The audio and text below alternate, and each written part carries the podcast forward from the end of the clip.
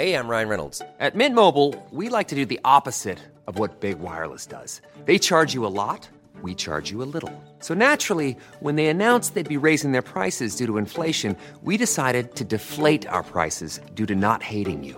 That's right. We're cutting the price of Mint Unlimited from $30 a month to just $15 a month. Give it a try at mintmobile.com slash switch. $45 upfront for three months plus taxes and fees. Promo rate for new customers for limited time. Unlimited more than 40 gigabytes per month. Slows. Full terms at mintmobile.com. Too tired to clean your floors after playtime? Forgot to vacuum before your friends bring their little ones over? Let Eufy X10 Pro Omni help. Powerful 8000 PA suction removes debris, and MopMaster dual mop pads scrub away stubborn stains with ease. Save time and keep your floors cleaner. Want to know more? Go to eufy.com, that's E EUFY.com, and discover X10 Pro Omni, the best in class all in one robot vacuum for only $799.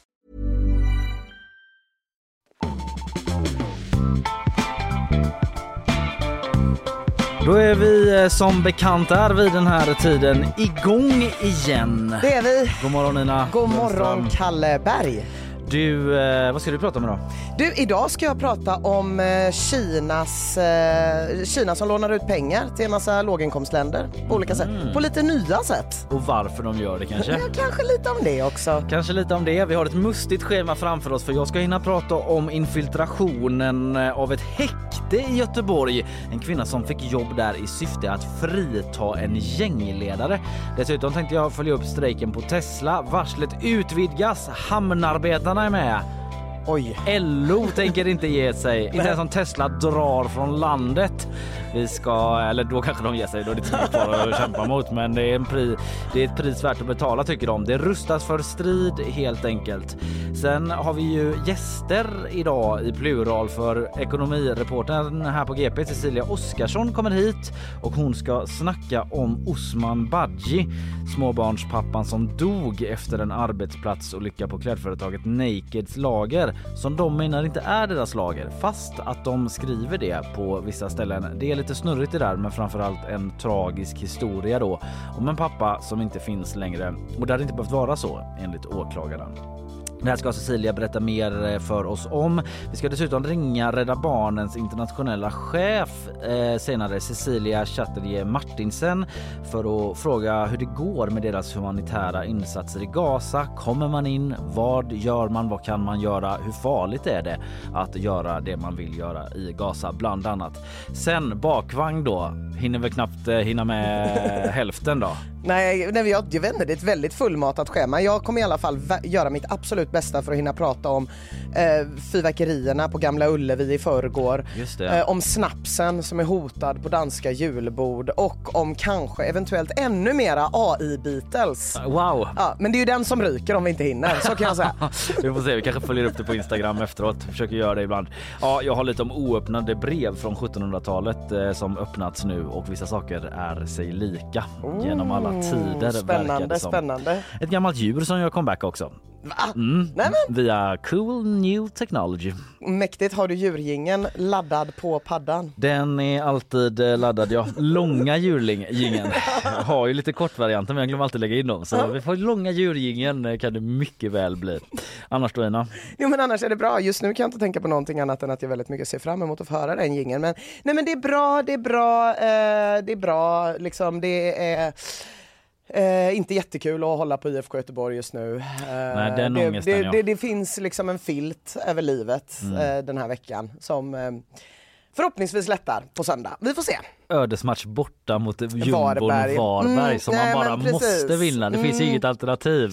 Det Och finns inget just då- alternativ. Det är väl just då IFK är som sämst, Ja. när, det, sämst när det gäller. Och, och så möter Brommapojkarna måste förlora och de möter Häcken. Eh, de möter Häcken och det är mycket så här, kommer Häcken liksom lägga sig för Ja. att sabba för Blåvitt? Antagligen inte men... Antagligen inte, men det är också så här, hur i det. motiverade är de? Ja, men jag känner också att jag kan inte rikta något agg mot Häcken. Om inte IFK vinner, jag vet inte. Jag kommer vara där på Påskbergsvallen, jag håller på att leta fram olika underställ. Det är Ja, en tung vecka. Då får vi nästan ringa dig på måndag oavsett hur det går. Nej. Ni får ringa mig. Jag säger som Kattis på Haket sa när det kom in en aik innan matchen. Ja. Du är hjärtligt välkommen tillbaka hit efter matchen om Blåvitt vinner. Men du får inte komma hit efter matchen om AIK vinner. Och det var ingen som visste vad som skulle hända vid ett lika resultat så all, hela stan var ambivalent. Ja, vi får se. Söndag, dramatisk dag.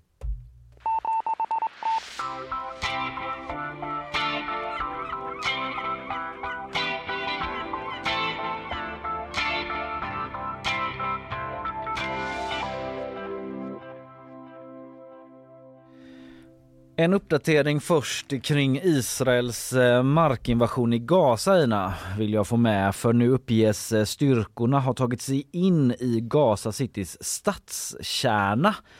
Framryckningen pågår alltjämt, alltså detta enligt nyhetsbyrån Reuters då eh, och de rapporterar att Israels militär har isolerat en Hamas-ledare som heter Yahya Sinwar i en bunker där inne. Så mycket dramatiska skeenden som pågår.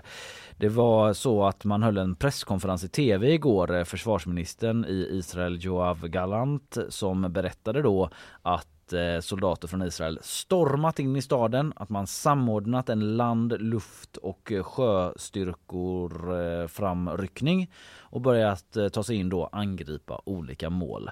Så det är detta som är aktuellt just nu. Och då eh, slår man till då mot olika högkvarter och baser men också de här eh, omtalade tunnlarna då som du hört Mm, om. ja som Hamas byggt och håller till i och tar sig fram igenom.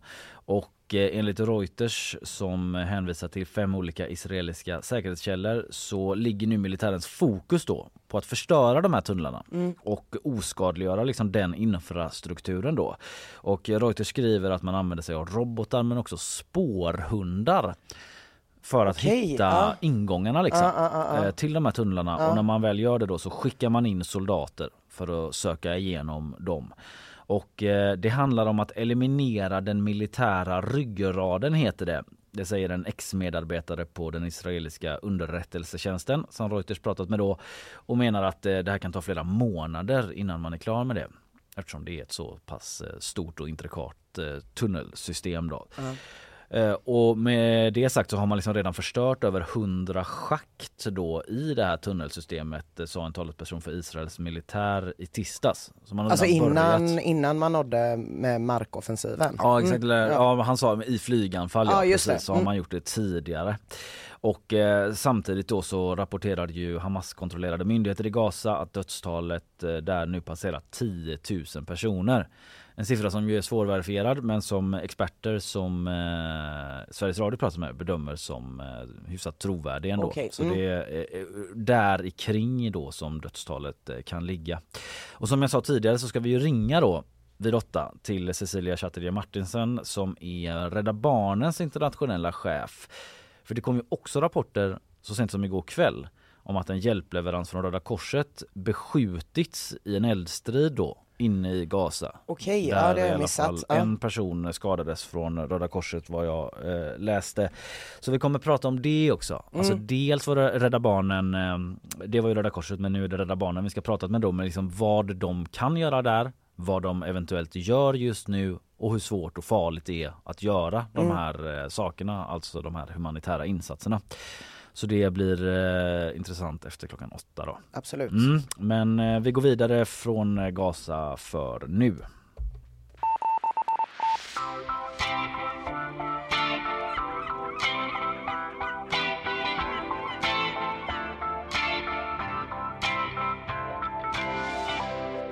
Ja, nu ska det handla om Kina som lånar ut pengar. Ja. Eh, I måndags släpptes nämligen en rapport av researchlabbet Aid Data som handlar om Kinas lån till låg och medelinkomstländer som har skett de senaste 20 åren.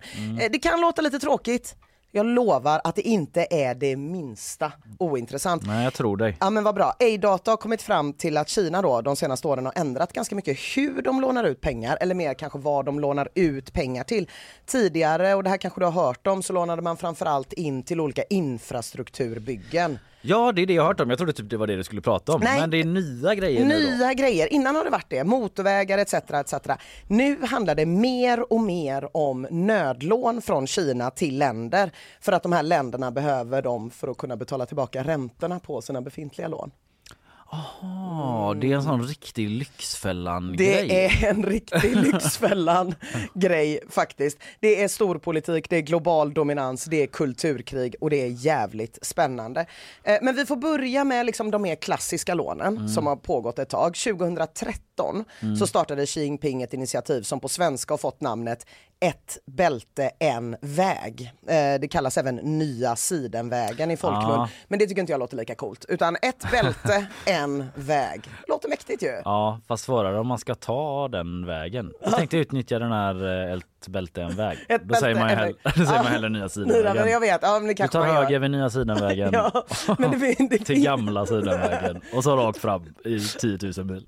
Men det finns faktiskt en eh, anledning till att det heter så här. Eh, det finns eh, i namnet, alltså bältet i det här namnet, det syftar på ett bälte typ av motorvägar, höghastighetståg som ska förbinda Kina med Europa, Indien, Ryssland till exempel. Och vägen syftar på liksom den maritima motsvarigheten, en sjöväg som binder ihop Kina med Mellanöstern, Östafrika och så här. Och de här ska ju fungera som mm, Sidenvägen gjorde eh, och det vet man kanske om man lyssnar att det var ju under medeltiden nätverk, handelsvägen mellan Kina och Europa, siden, guld, kryddor, hela den grejen. Nu är det skor, det är mobiler och det är coronavirus. Nej, det är inte corona, förlåt Kina. Förlåt Kina, men jag tror ni kan ta det. Eh, utan det handlar liksom om ett projekt för att skapa den logistiska infrastrukturen som Kina behöver för att distribuera sina produkter runt om i världen. De producerar ju en del produkter De i Kina ändå. producerar ju en It del. Pro- it is known. Vissa hävdar också att det är kanske lite för att kunna sprida Kinas idéer runt om i världen. Och kanske jätte- jättemycket för att Kina ska få tillgång till naturresurser som finns runt om i världen. Det här initiativet har jämförts lite med Marshallplanen. Mm. Eh, det, det, det, vet man kanske, men vad USA gjorde i Europa främst under, efter andra världskriget. Man ska få igång handeln igen och på köpet kanske man kunde stoppa kommunismen tänkte man Mm. på den tiden. Precis, man får ut lite av det själv så också. Exakt, och ett bälte, en väg, det är lite samma men inte riktigt från samma ideologiska håll. Eh, men det är samma på det sättet att man riktar sig framförallt då till länder som har dålig ekonomi eh, och hjälper till att bygga upp infrastrukturen just där. Och då får ju Kina öppna plånboken och de har öppnat den Kalle. Det kan jag säga. Den är vidöppen. Oh, sen de startade det här projektet så har de delat ut runt en triljon dollar. Vi har ingen aning om hur mycket pengar det är men det är svinmycket. Det är en, Det är en jävla plånbok man ska ha. Det hör jag det. Det, Ja. det räcker Det inte med en gummisnodd du vet liksom. man får ischias för man sitter eh, snett hela tiden när man har den i bakfickan. Det är alltså en etta med 18 nollor efter sig. George En, Costanza slängde i väggen. Förlåt. en miljard miljarder. Men Mm. det allra mesta av detta är ju inte eh, eh, bidrag utan lån Mm, helt enkelt. Det är hyggligt då, jättebra. Bygga grejer, jobbtillfällen, jättebra. Ibland blir det inte jättebra. Det blir inte det. Till exempel i Nepal blev det inte jättebra. Nepal fick ett lånelöfte från Kina för att bygga en internationell flygplats i staden Pokhara. Mhm. Men i det här kontraktet då står det också att eh, Nepal var ju tvungna att anlita en kinesisk firma för att bygga den här eh, flygplatsen. Så det blev Ja, inga ja. jobbtillfällen till Nepal eh, direkt. Eh, och den kinesiska firman som vann budgivningen, de ville ha 300 miljoner dollar för det här jobbet. Och det var ju dubbelt så mycket då som Nepal hade räknat på att det här skulle kosta. Eh, och, och, men de vann ändå, för de tävlade ju bara mot andra kinesiska firmor som antagligen ville ha ännu mer pengar.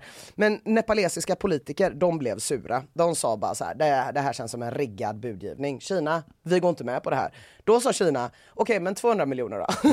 så det kanske, lite känns det som att de kanske hade rätt att vara misstänksamma de nepalesiska politikerna. Ja, i en förhandling när någon ändrar sig ganska lätt Ja så precis, man att då känner man att det är nog någon som är Ja. tut, tut, tutad.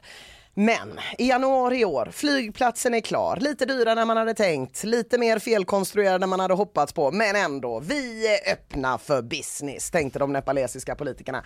Ingen vill landa på deras nya fina flygplats. I juni i år landade den första internationella flighten och vilka var det? Ja, det var ett gäng kinesiska idrottare som kom. Stort pompa, stort ståt i en Airbus A319 för något slags drakbåtsjippo och efter det Inga andra internationella flighter har landat där. Så att den enda som har landat internationellt den har liksom Kina betalat för. Ja. Och jag vet inte, jag kan inte mycket om flygplansekonomi men utan internationella flighter så går det liksom inte att tjäna några pengar på en flygplats. Nepal hade väl hoppats att i alla fall Indien skulle vilja använda flygplatsen men Indien de hatar ju Kina jättemycket. och eftersom att Kina springer runt och är så här, Ey, kolla den här flygplatsen vi har byggt, den är en del av ett bälte, en väg, erkänn mäktig. Ja. Så är bara Indien så, vi vill inte ha något med den att göra. Nej tack. Nej. Så Nepal står där, flygplats, svindyr i drift, den drar inte in några pengar och de har en jätteskuld till Kina som de nu behöver ta nya lån för att betala av. Som de också lånar av Kina. Som de också Ja, lånar av det är Kina. den- det är den, den konstiga. eh, det är den circle of eh, debt eller någonting. Eh, och en annan gång när det inte gick jättebra var i Sri Lanka. Alltså Sri Lanka, Sri Lanka lånade pengar av Kina för att bygga en hamn Ja, i här staden. Den här känner du till till va? Ja, är Hambantota och ingen annan vill ju låna ut pengar eftersom att ingen trodde på idén med en hamn i Hambantota. Men Kina, de bara jo absolut och här är ett kinesiskt företag som kan bygga hamnen. Hamnen visade ju sig, och det är kanske därför du har hört om den, var ett gigantiskt fiasko. Det här är några år sedan, men under hela 2012 då, som var premiäråret, då la 34 skepp till där. Det är ju mer än flighterna i Nepal, Ja. men ändå inte riktigt tillräckligt mycket för att kunna driva en hamn. Nej. Hamnen stod där, kostade massa pengar, Sri Lanka hade ju lånat pengarna, de behövde betala ränta, de hade inte råd. Så här de hände. står och bara, kommer det någon? Nu kommer en båt! ja, Aj, nej, det var en krusning handen. igen. Ja, Det. Typiskt. Så 2017 så tvingade då Sri Lanka eh, göra en deal som innebär att Kina äger hela hamnen i princip och i stort sett marken runt i ne- 99 år. Och det här då för att betala lite på sin enorma skuld till Kina. Så det finns lite problem med ett bälte, en väg, även om namnet är jävligt svängigt. Och för väldigt många så blev det ju inte bättre förra månaden då när man hade ett stort möte i Peking för att fira det här initiativets 10-årsjubileum. Vilken fest! Ja. Vilken gästlista! Vladimir Putin, Viktor Orban och Håll i det nu. Representanter för den talibanska administrationen Oj, i oj, oj. Afghanistan. Inte erkända av ett enda land i hela världen. Det här är ingen fest man vill gå på, Kalle. Nej, det, Det- var ett jäkla rövgäng som man brukar säga. Man bara vet inte var man får hamna på bordsplaceringen. Ja. Och så man så. Äh, Jag sitter man mitt emellan en talibanledare och Viktor Orbán. typ. Precis. Och som om man inte tycker att gästlistan var seg nog från början så var även Nepals vice premiärminister Mm. och Sri Lankas president på tioårsbalansen. Så, så Mm. jävla stel stämning, massa människor som vet att de har blivit så jävla lurade Ja, av Xi. Jinping men inte vågar säga Vi någonting. firar det här slukhålet nu som ni trillat ner i ekonomiskt. Ja, precis. Sitter, Grattis. det där, ja, sitter det några svinglada talibaner och ber om Ja. seconds typ. We don't even know why we're here. Här, Vad har vi med det här att göra?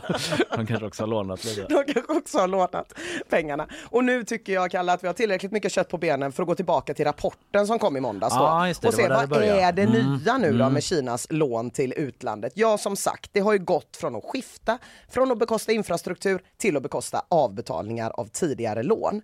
När bältesinitiativet startade 2013 då var 5% av Kinas lån sådana här nödlån. Och 2021, och det är ändå några år sedan, då hade den siffran stigit till 58 procent.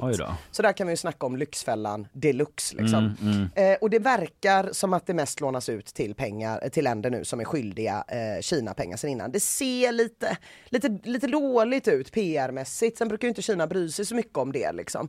Just nu ser det ju väldigt mycket ut som att de driver länder i skuld och fördjupar skulden. Eh, liksom. Men samtidigt så kunde man ju inte veta att det skulle bli så här. Du har ju lån själv, Kalle. Ja, Eller visst. hur? Ja. Du kan ju tänka dig in i situationen. Man tänker, fan en flygplats, den kommer ju aldrig sjunka i värde. Det är en bra investering. Så har ni rörlig ränta, inga problem, vi Nej. kör. Och så kom covid. Kallsvettig blir jag. Ja. Och så kom invasionen av Ukraina. Och plötsligt är det svindyrt att ha en flygplats i Nepal eller en bostadsrätt i Majerna. Ja, Man kan nästan hoppas att, eller tänka sig att Nepal hoppas att Kina ska ta över den där flygplatsen som de gjorde i Sri Lanka. Så att visst, man kan tolka liksom Kinas lånepolicy jättecyniskt och det är väldigt många som vill tolka den väldigt, väldigt cyniskt eftersom att pengarna har gått mycket till kinesiska företag och allt sånt där. Och det är USAs bild av situationen mm, framförallt då. Mm. Biden kallar Kinas initiativ för en skuldsnara i ett tal i augusti och under Trump-administrationen startades International Development Finance Corporation som var då USAs egen ett bälte en väg Mm. Så de skulle försöka göra samma sak. Aha. Fast med ett mycket mindre svängigt namn vill jag säga. Ja, som skulle konkurrera säga. med Kinas. Och enligt källor till New York Times planerar USA att snart låna ut en halv miljard kronor till Sri Lanka för att expandera deras andra stora hamn, det vill säga den som inte ägs av Kina de kommande 99 åren. Så då har de två stora hamnar där som konkurrerar om 30 båtar varje år. precis. Och då, då har vi även G7-länderna då, som ja. tycker att Kinas initiativ är supersmutsigt och har skapat sitt eget liknande med ett ännu mindre svängigt namn än amerikanernas Build Back Better World. Ja men var inte det nästan bättre då? Tycker det var åtminstone lite så, ja det var lite grammatiskt inkorrekt men det var i alla fall allitteration. Får, jo det är sant men jag får ändå så Arnold Schwarzenegger vibbar. Build back better world, eller vad du sa? Build back better world. I will be back world. Ja det är lite så. Man låter så smart när man säger det. will be back. Ja. nej det går verkligen Better. inte. Mm. Nej okej okay, det var inte toppen. Var nej inte toppen och EU har sin egen grej med Global Gateway som eh, de också försöker lansera samtidigt som de också har varit positiva till Kinas initiativ ibland emellanåt för det har också kunnat gynna dem och sånt där. Mm -hmm. Men det går ju att tolka ett bälte en väg på ett helt annat och lite mer positivt sätt än USA och G7 och EU gör. Kina kanske på riktigt försöker skapa en ny sidenväg, mm. liksom kanske. Och där på det där sega tioårsfirandet då med diktatorer ja. och, och mördare och svinfattiga flygplansägare. Mm. Då satt faktiskt även FNs generalsekreterare Antonio Guterres och i hans tal så hyllade han Kinas initiativ. Han sa till exempel att ett bälte, en väg visar att vi har en historisk möjlighet att bygga moderna gröna städer, samhällen, transport och kraftsystem som sätter motståndskraft och hållbarhet i centrum.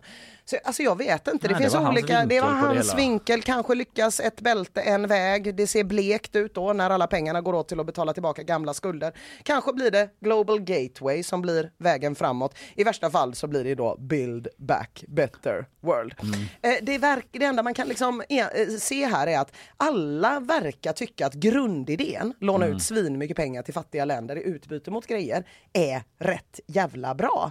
Eh, och det kanske liksom är så kallat i en värld när det känns som att motsättningarna ökar och de gör det och toleransen minskar och ekonomin mm. och miljön går åt helvete. Det kanske är bra om vi kan samarbeta lite mer så länge alla samarbetar exakt på det sättet som den som lånar ut pengarna vill. Ja, det är det som blir. Ja, det är lite tråkigt. Sött och salt, yin och yang.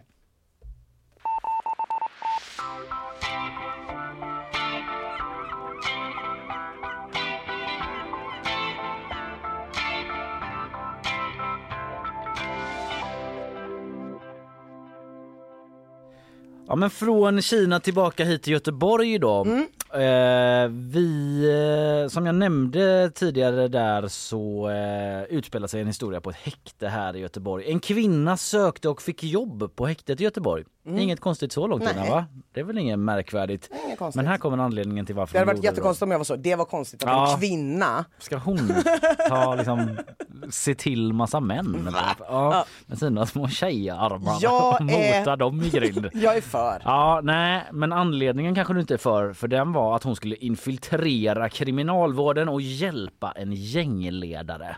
Det är jag emot. Ja, och det här är enligt en granskning från P4 Skaraborg då. Det är ju lite som på film nästan. Ja det är det ja. Eh, P4 berättar att den här kvinnan beskrev sig som social och som en engagerad människokännare. Men det måste man ju göra när man söker jobb. Ja man gör väl det. Liksom... Vi kan inte hålla emot henne att hon ljög om det. Nej att hon ljög på en arbetsintervju. I och för sig då men ja just den grejen. Mm. Men när det sen visar sig då att den som liksom människan som hon kände där inne var en gängledare. Då är det mindre okej. Okay. Då började det bli en annan ballpark ändå. Mm. Men i september 2021 så började kollegorna då på häktet ana ugglor i eh, mossen. Någonting var lurt med den här kvinnan. Mm. Hon bröt lite regler här och där, till exempel då genom att hon hade kontakter med fångarna ensam. Jaha. Vilket man inte ska ha på ett liksom regelvidrigt sätt. Då. Nej. Och eh, framför allt då en man i 29-årsåldern, en gängledare som ska ha haft en ledande roll i en mordhärva som det beskrivs. Eh, och planen var då till och med, inte bara att hon skulle hjälpa honom där inne med olika grejer, vad det nu kan vara, Nej. få in saker, vad vet jag. Utan också att hon skulle hjälpa till att frita honom. Åh jävlar. Till och med ja. Och i utredningen så finns det meddelanden. Eh, jag läste ett på P4s eh, hemsida där, eh, där det står så det, de har lagt upp det som, en, eh, som ett sms liksom, Ja. ett chattmeddelande där det står Lyssna vi kan, få ut, eh, vi kan få ut han på något sätt. När han blir flyttad till anstalt så kan jag söka jobb där tills jag får jobb och vi löser en plan till något. Oj! Inte så casually. Ja verkligen. Lyssna, lyssna. Det här är så planen. här är planen. Ja, Ja. typ så då. Och när man utredde detta vidare efter eh, de alla misstankar eh, utgår jag från så eh, kunde man till slut liksom, i hennes bostad också hitta brev från den här gängledaren med instruktioner eh, om hur olika vittnen skulle påverkas och sådär. I andra fall Mm, antar jag då. Eh, så detta pågick och den här kvinnan dömdes i februari mot sitt nekande för grovt tjänstefel men hon har överklagat det här till hovrätten då. Det här fallet ska upp i januari rapporterar P4 och de har snackat också med kriminalvårdens generaldirektör Martin Holmgren som säger att det här är en mycket oroande utveckling. Mm. Eh, Det är inte bara ett helt isolerat fall utan det är någonting som är liksom jätteviktigt eh, för oss att bemöta och möta de här hoten säger han. För grejen är ju att kriminalvården måste ju rekrytera tusentals nya medarbetare. Ja just det, det hade jag glömt. Mm, det talas ju om hårdare straff va? Oj, det talas om det. tuffare Oj. tag, Ah. nya anstalter ska byggas. Och då måste man ju liksom bara mm, forsla in ny personal. Ja. Eller hur? Skyffla in. Ja, Vi skyffla kollar inte in. så noga. In Nej. till höger bara. Åh nej! Precis, Åh, här är nej! ditt skåp. Åh nej! Vem är du förresten? Skitsamma, jag hinner inte lyssna på det. Nej, men, så det är många som ska in och det finns ju vissa utmaningar med det då så att säga. Och eh, alltså P4 Skaraborg har tagit igenom en intern rapport som säger att det ska finnas tio aktuella fall av infiltration och infiltrationsförsök eh, eh, så, som de har sett där och sex av dem i Bara i, Västsverige. i, i Skaraborg. Ja just det, i Västsverige. Ja, Ja. sex av dem är Västsverige Ja. Mm. men eh, tio totalt då. Och eh, alltså tydligen ska en grej då som möjliggör den här infiltrationen ligga i själva anställningsprocessen skriver de. Nämligen att, jag läser från vår GP-artikel om det här att eh, citat i intervjuer eh, vågar man inte ställa jobbiga frågor. Exempelvis om personernas bakgrund och eventuella kriminella historik. Det låter ju märkligt va? Men det är jättekonstigt. Ja, de kan ju testa den liksom, har du några svagare sidor? Det klassiker. De bara, ja det skulle väl vara det här med att jag liksom har förgreningar i kriminella nätverk. Och att jag ibland är för ambitiös. Ja precis, jobbar för hårt. Eh, stäm mig men jag bryr mig liksom. Nej men eh, man ska tydligen ta fram en särskild mall nu då för att kunna fånga upp personer i ett tidigt skede. Så kanske den frågan kommer med. Ja kanske, nu känner jag mig väldigt, liksom väldigt negativ och klagig men kunde man inte gjort det innan då? Varför hade man inte det innan Kalle? Ja det är ju lite oklart, någon typ av sådär Någon belastnings... koll. De har väl tillgång kanske rent av till belastningsregistret. Man man kanske inte får slå i det hur som helst. Då, men... Nej det kanske man inte får, för det har man väl ändå, alltså det gör man ju ändå fast det gör man kanske mest för skolor och sånt när det gäller barn. Typ Ja, att så här, du ska ja. handskas med barn. Precis. Men jag, jag tycker att man ska få göra det annars. Man kan ju tycka det. Jag har faktiskt inte den informationen. Nej, nej. eh, Men någon typ av bakgrundskoll måste de väl gjort innan. Men de kanske liksom inte har varit tillräckligt noggranna Nej. då. Nej men just det här med att det skulle vara jobbigt att ställa frågor. Det känner jag att Mm. det ingår väl ändå för den personen som jobbar med HR. Men precis, då ska vi se en sista fråga bara. Har du... Du vet vad jag menar. ja, ah, vet du vad? Här är kaffemaskinen. Och så har du friskvårdsbidrag också och eh, välkommen helt enkelt. Ja, kul att du är här! Join the team! Ja, hur som helst, eh, det här med infiltration är något som kriminalvården tar på stort allvar då Mm. och som man jobbar med att eh, bekämpa.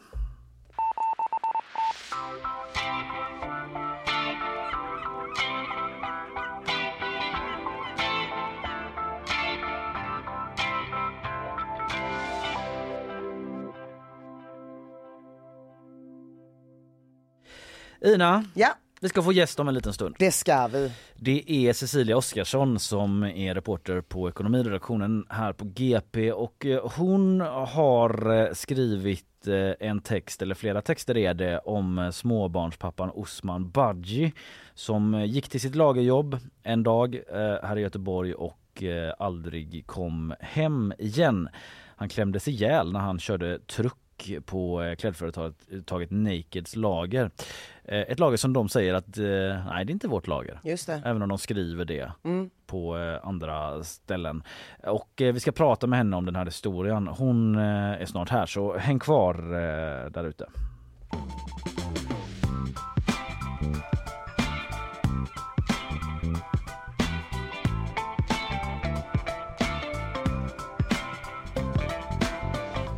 Nyhetsshowen eh, live från GP-huset, Tina Lundström, Kalle Berg, 8 Ja. november. Jag ska rätta till en sak där som blev eh, lite eh, otydligt från min sida när jag pratade om hon på häktet i kriminalvården att hon Mm. skulle, fanns misstankar om att hon skulle frita då den här gängledaren.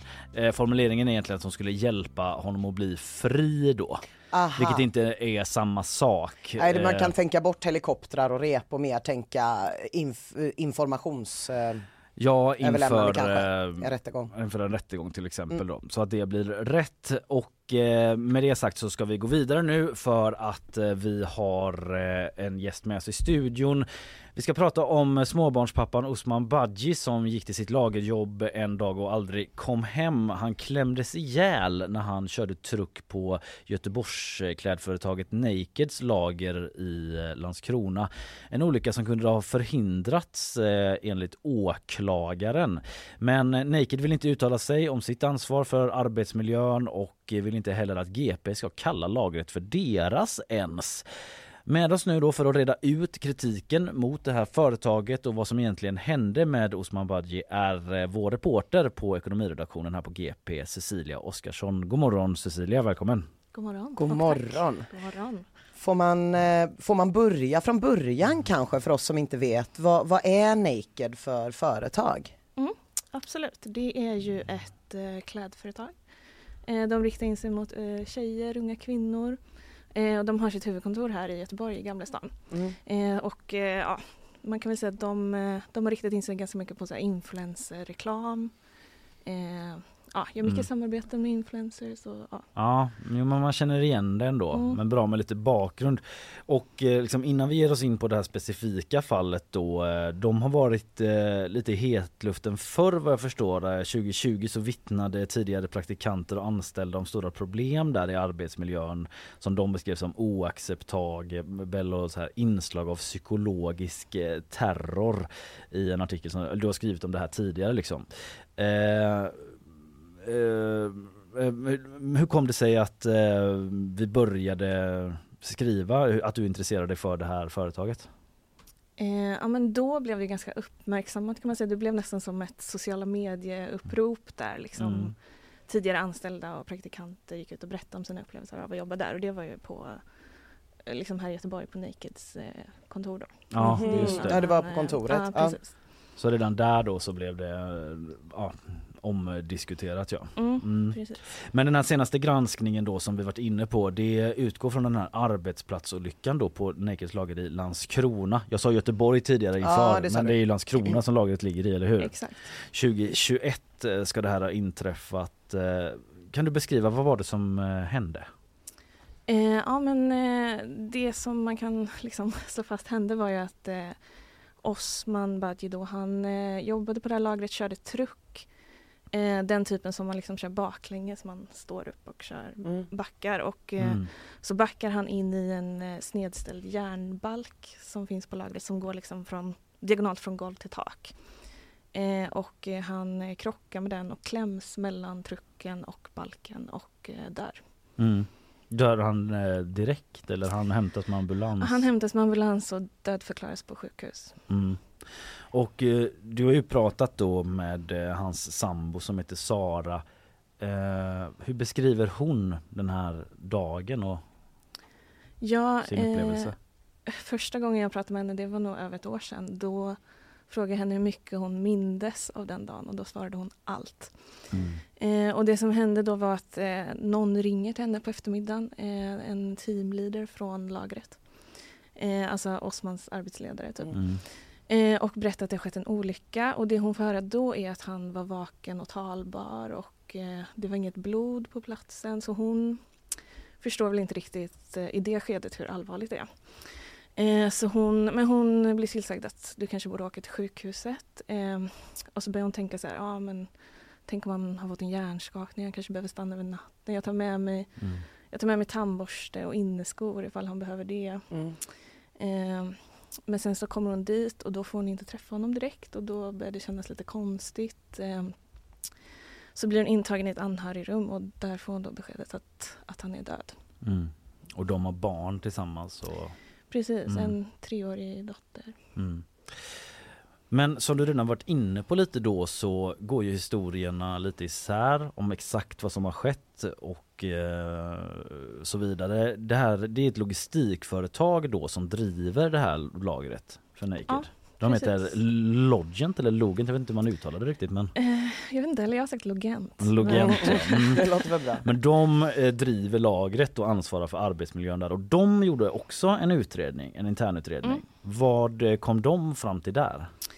Eh, ja men precis, man måste ju göra en sån internutredning när det har skett en allvarlig olycka. Och, eh, man kan säga att det som de upprepar gång på gång i sin utredning är att eh, det här var han själv som orsakade olyckan genom att backa en lång sträcka utan att titta bakåt en enda gång, menar de. Mm.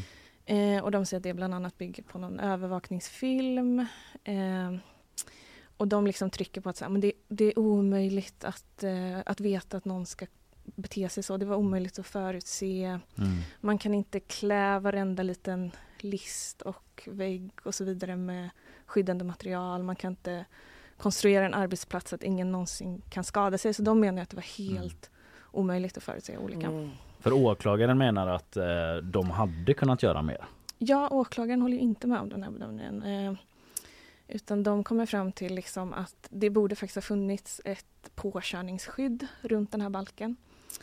Eh, och eh, han menar ju på att så här, det räcker inte att eh, ge instruktioner utan man måste bygga bort faror och jämför det med till exempel så här, på en byggarbetsplats så räcker det inte att säga till folk titta uppåt så att du inte får något i huvudet utan du måste också ha en hjälm på dig. Mm, Eh, just det. Det är den det är som jämförelsen. han drar. Ja. Mm. Mm. Och Arbetsmiljöverket besökte också lagret några veckor efter olycka, olyckan. Mm. Är, är det vad de säger också då? Samma som Eh, åklagarsidan eller vad kommer de fram till? Ja, men det de pekar på då är att eh, det nästan ett år innan olyckan gjordes en inspektion av Arbetsmiljöverket och där man kom fram till att det borde finnas ett eh, skydd vid den här balken. Eh, men eh, det som Logent pekar på då är att det- var en annan del av balken. De menar att det var liksom den lägre delen närmast golvet och Mm. den risken som man hade påtalat då gällde enligt dem då alltså att en truck kunde köra på och trucken kunde skadas, inte att det fanns någon risk för personskador Mm. menar de. Okej. Mm. Mm. Och, Men- och Logent, vi- förlåt jag bara så att jag hänger med, men Logent, hade de då åtgärdat det som Arbetsmiljöverket hade föreslagit som var en annan del av balken eller? Nej, Det hade finns- de inte gjort, det okej. gjort. Mm. För eh, den, det sker ju en polisutredning och eh, det kommer ett utlåtande från Arbetsmiljöverket och sådär. Vad, eh, vad leder den här utredningen till? Ja, den blev ju klar, det har ju tagit nästan två år, så nu i Ja. augusti 2023 så eh, konstaterar då åklagaren att det borde funnits ett eh, kollisionsskydd vid Mm. balken. Eh, och eh, det utfärdas då ett straffföreläggande mot Logent och de får en företagsbot på 3 miljoner för att åklagaren menar att eh, liksom ansvariga för arbetsmiljön har genom oaktsamhet orsakat eh, Osmans död då, genom att inte sätta upp ett skydd vid den här balken. Mm.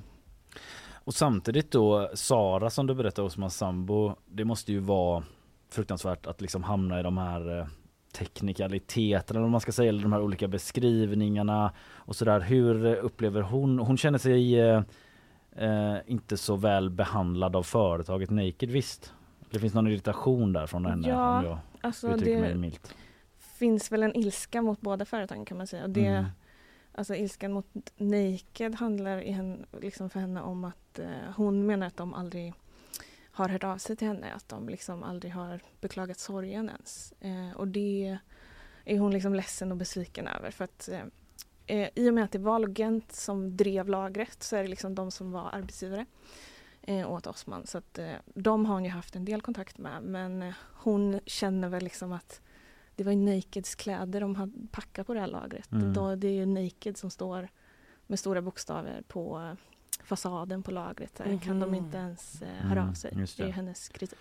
Vi kan återkomma till det där med Naked och lagret och liksom vilket eh, ansvar de tar och så men eh, det var väl också så vad jag förstår då att eh, Eh, Logent liksom, de håller inte med om att eh, arbetsmiljön brustit som du sagt eh, och att Osman varit, Osman Badji varit vårdslös då och eh, du har lite varit inne på det men det fanns också eh, uppgifter om att de liksom hävdar att han ska ha pratat med någon eller så här, vad är det de har för case där? Eh, ja men precis, de hävdar också att han eh, liksom pratar med någon medan han backar och eh, ja, men pekar väl på att han har varit ouppmärksam enligt dem. Eh, sen så är det ju så att den personen som de menar eh, han ska ha pratat med säger i polisförhör att de inte alls pratade och eh, om vi hade gjort det hade jag ju varnat honom för att han var på väg att backa in i den här balken Just säger den det. personen. Mm. Mm. Mm. Ja, eh, men eh, så här eh, om vi eh, tar tag i det igen då med Naked liksom för de har ju hört av sig till dig. För de eh, är inte nöjda med att det här lagret beskrivs som deras. Vill du berätta lite? Vad är det de är kritiska mot där? Eh, ja men precis, när olyckan skedde så har vi skrivit eh, typ en, alltså i rubriker så här, en dödsolycka på Nakeds lager. Mm. Och sen förklarar vi att det är, i texten då att det är Logent som driver lagret. Mm. Eh, men Naked vill, att, vill inte att man ska kalla det för deras lager så de har liksom mejlat flera gånger och Mm. vill att vi ska ändra de här rubrikerna och de tycker inte att, att det är korrekt. Är det andra företag än Naked som använder det här Logentlagret? Nej. Som det står Naked på? Nej okej. Nej. För det är också så att de skriver på sin hemsida så här och benämner det som vårt lager. Visst är Ja, det så? Ja, precis. Och, eh, det står liksom uttryckligen vårt lager i Landskrona Mm. och så vidare. Men har de svarat på varför de skriver så men ändå menar att det inte är så då? Nej, alltså jag har sökt dem väldigt många gånger och velat fråga om detta och de eh, har aldrig svarat. Nej. Vad, vad, vad har de liksom egentligen för ansvar eh, om det är ett liksom tredje partslager som drivs av ett annat företag i rättegångarna och så? Är det bara Logent som är ansvariga eller hur ser man på det? Ja, juridiskt är det Juridiskt Logent är det som så, okej. Mm. som är ansvariga. Mm. Men förlåt, eller du skulle fortsätta? Nej men jag tänkte säga, jag vill också liksom fråga dem just om så här, Sares kritik mot Naked och så här, Ja. men de har ju inte velat svara på några frågor. Så Nej. jag Nej. vet inte vad de Ja men de är lite, för jag läste ju eh, dina texter där det var ett ganska intressant eh, in- intervjusituation där att de eh, ja, där de är inne på att sådär eh, Ungefär som jag tolkar det så här, vi kan inte be om ursäkt för vi, det är inte vårt ansvar och om vi ber om ursäkt så ser det ut som, eller du förstår vad jag syftar på? Ja, kanske Ja. är det så de har resonerat. Jag Ja, vet inte. det Nej. verkar lite så. Ja. Jag kan i alla fall rekommendera att läsa de här texterna för vi hinner inte ta alla detaljer men ja. Eh, får jag bara fråga, hur, hur var det, eh, fick du någon kontakt med Naked när du skrev om dem, vad var det för två år sedan? Eh, när du skrev om det här med ehm, eh, eh, ny 2020, eh, praktikanter som vittnade och sådär. Hade de någon, var de Mm. lättare att prata med då eller? Eh, då vill jag minnas att de bara ville svara vid mejl. Ja, okej. eh, och eh, ja, men då hade de väl ändå, de svarade liksom på kritiken och att eh, Mm. de, de i- liksom eh, tillsatte någon slags extern utredning för att reda Mm. ut eh, de här problemen som folk vittnar om och så. Ja, Mm. Men bara för att eh, slutligen återkoppla lite till eh, själva den här olyckan då och det här skyddet runt balken som mycket kretsar kring då. Eh, det är ändå så att det finns ett skydd runt den här järnbalken nu då. Mm. Vad eh, säger de på Logent om det? Att man ändå har åtgärdat det så att säga? Eh, ja, alltså när jag frågade om det, för det var ju liksom också en sak som Sara Osman Samba lyft. Att så här, Mm. de, de hävdar att det inte går att eh, förhindra olyckan men nu finns det ett skydd som kanske hade förhindrat olyckan. Mm. Eh, men då, då svarar de väl ja, det kan man föra ett resonemang omkring men man kan också liksom förbjuda all biltrafik så sker det inga trafikolyckor och vi kan ha ingen verksamhet på lagret så sker det inga olyckor. Det är Mm. väl ungefär deras svar på det. Ja, okej. Ja, jag kan eh, tipsa alla som lyssnar om eh, dina artiklar Cecilia som finns på eh, gp.se där det finns en längre text där du intervjuat Sara då om hur hennes liv ser ut idag och hur hon har påverkats av det här och som sagt intervju då med klädföretaget Naked. Eh, tusen tack Cecilia Oskarsson, ekonomireporter här på GP. För Tack att så mycket. Tack!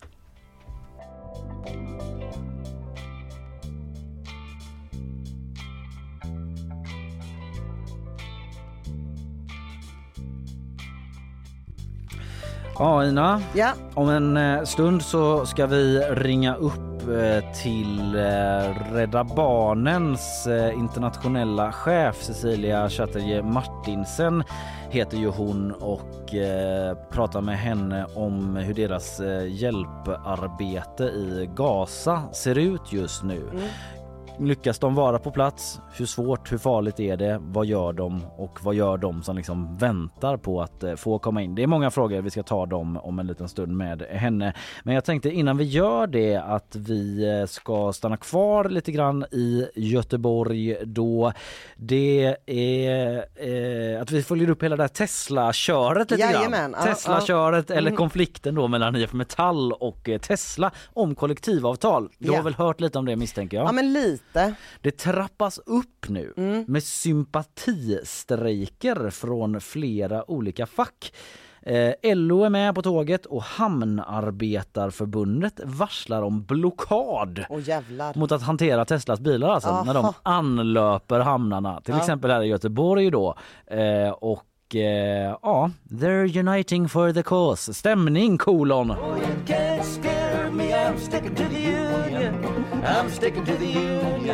Föreställer jag mig. Ja. Stämningen är där Jag tror också det. De Ja. sluter upp där ute. Eh, det varslas och hotas men Elon Musk han bara I did it my. Ja. han kör den lite mer amerikanska så. ja, det får man säga. My way. Inget kollektivavtal. Or the highway. Exakt, I took a bite and spit it out liksom. Han eh, Mm. äter livets frukt och vill inte göra det bunden av några kollektivavtal då. Nej. Han har inte uttalat sig specifikt om Nej, men Sverige. om han hade gjort det. Man kan tänka sig det. Mm. Men eh, Tesla har i alla fall sagt att man tänker inte skriva på några kollektivavtal. Vi har haft uppe det. Det är ju det det handlar om. IF Mm. Metall, fackförbundet då, eh, vill som fackförbund i, regler, i regel vill att eh, det ska tecknas kollektivavtal. Ja. Mm. Det handlar ju om verkstadsarbetare här i Sverige då, som jobbar med de här bilarna. Men Tesla vägrar det. Och de är ju en internationell aktör kan man ju säga, lugnt sagt. Mm. Eh, de har inte kollektivavtal där ute i världen. Så jobbar inte vi, Nej, säger de. och då vill inte de eh, låta Sverige bli något undantag där. Nej. Sätta någon sorts eh, praxis. Vad kan det leda Men till? vad kan liksom? det leda till? Och facket verkar inte ha några planer på att vika sig heller. Vi ska ha ett avtal. Det är så Sveriges modell fungerar. Vill Elon Musk vara i våran sandlåda, sandlåda och leka så får han faktiskt följa de reglerna som gäller i sandlådan. Så är det med det. Jag vill ha en debatt mellan den här killen och Elon Musk. Ja det hade varit något. Mm. Eh, Den här killen heter Tommy Wret eh, och han var med i Studio 1 igår och han är förbundsordförande på facket Transport Mm. då. Och eh, jo varför var han med då? Och inte någon från Metall? Nej men det handlar ju om att det är flera fack då som sympatistrejkar Som som, går sagt. nu. Mm. Och Tesla de har ju varit sparsamma med att eh, kommentera situationen överhuvudtaget. Det hörde vi, vi hade ju Robin Rasper här, vår ekonomireporter förra veckan som berättade om eh, hur läget låg då. Nu har det ju hänt så himla mycket liksom att det utvidgats men det var ju svårt att få kommentarer från dem då. Men de har gett en skriftlig kommentar nu och där säger de att det är olyckligt att IF Metall vidtagit dessa åtgärder som de säger och att Tesla följer arbetsmarknadsregler som finns i Sverige. Det finns ingen lag om kollektivavtal Nej, så. Nej, nej. Eh, Men eh, de har liksom andra företag valt att inte ingå kollektivavtal och de skriver att de erbjuder likvärdiga eller bättre villkor än de som finns i Mm. Just det. kollektivavtalet. Så det är liksom deras case då. Och det verkar också vara lite si så där med uppslutningen bland arbetarna. Det är inte alla som är med Nej. och strejkar heller. Eh, även om många gör det också. Eh, jag har inte exakta siffror där men eh, som sagt hamnen blockerar lossningen av bilar då. Och även städare och elektriker varslar om strejk. Jaha, ja det var där, ja okej. Mm. Ja så det kommer bli skitigt och Ja. mörkt Ja. eventuellt. Ja, om elektriker inte dyker upp och typ fixa lampor Ja, men såklart. och sådana där grejer. Vad det nu kan handla om. Och LO. Ja precis. Eh, vi kan ju lyssna på LOs ordförande Susanna Gideonsson vad hon säger. Där kom den igen. There ain't no easy way out. Men hon kommer inte back down i alla fall. Hon har sagt att eh, om det är så att Tesla lämnar Sverige på grund av det här, Ja. då är det ett pris värt att betala. Aha. Så det räds de inte och det håller han Tommy Wret från Transport med om i studiet också. Mm. Att om de inte går med på kraven, ja då är det väl som det är då. Ja, För just det. vi ska ha ett kollektivavtal. Ja. Basta! Så är det med det. Så är det med den Mm. saken. Så det rustas för strejk alltså. Ja. Och jag hörde i P1 att strejkkassorna, skattkistorna på facket, eh, de är inte tomma, tomma direkt. Nej. Det är mustigt med cash där i. Vadå För- är det som att de går runt och berättar det för alla nu bara för att brösta upp sig Ah, inför striden? Det de- respekterar jag. Det respekterar jag att man är så typ att det kommer. Jag, jag är ändå för den gamla tiden där det Ja. kunde komma en fackpamp med en sån riktigt dyr ring för att bara visa typ, hallå, Ja. det finns resurser. Varför sitter du så snett? Ja. det är bara för att jag har en sån riktig Kina-plånbok i bakfickan. bara så du vet, Elon. Nej, men det är väldigt ovanligt att eh, de går ut i strejk och eh, man har ju sina Mm. Det tickar på. Mm. inkomster och det tickar på så det finns pengar i kistorna liksom. Eh, Så de skulle nog kunna klara sig en bit om det blir segdraget detta och samtidigt säger ju Tesla knappt eh, flaska då. Eller jo, vi har ju fått ett uttalande men det blir intressant att följa Ja. i alla fall eh, hur det ska gå med Mm. detta.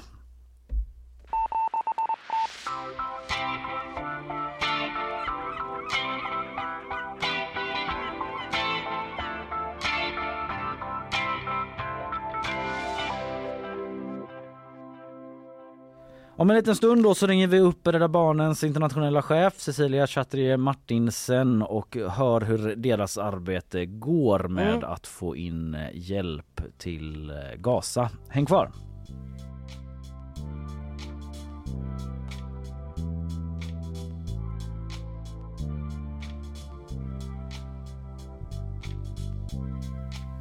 Det är nyhetsshowen som ni alla lyssnar på. 8 november är det idag och nästan exakt eh, en eh, månad sedan då eh, Hamas blodiga attack mot Israel.